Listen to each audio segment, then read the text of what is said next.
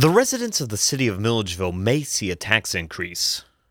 At noon, Tuesday, the Milledgeville City Council will hold the second of three public hearings about a one mil increase to the city's property tax levy. This could be the first millage rate change since two thousand nine, when the city lowered the rate from nine point two two mils to the current rate of nine point one two. The proposed one mil increase could mean roughly forty more dollars in taxes on a property that has an assessed value of one hundred thousand dollars.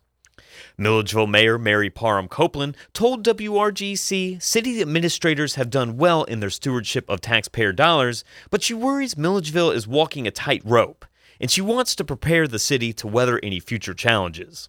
Most cities right now, they're not in the shape we're in, and as I travel and hear of some of the horror stories, we're in a good place, but we don't want to go backwards. We want to be able to move forward and stay there rather than to get in the crunch, and now we're trying to figure out, where can we take these funds from? You know, how do we balance out? Following tomorrow's public hearings at noon in City Hall, the Milledgeville City Council will hold another public hearing and vote on the millage increase in their regular meeting on Tuesday, October twenty-third. For W R G C News, I'm Daniel McDonald.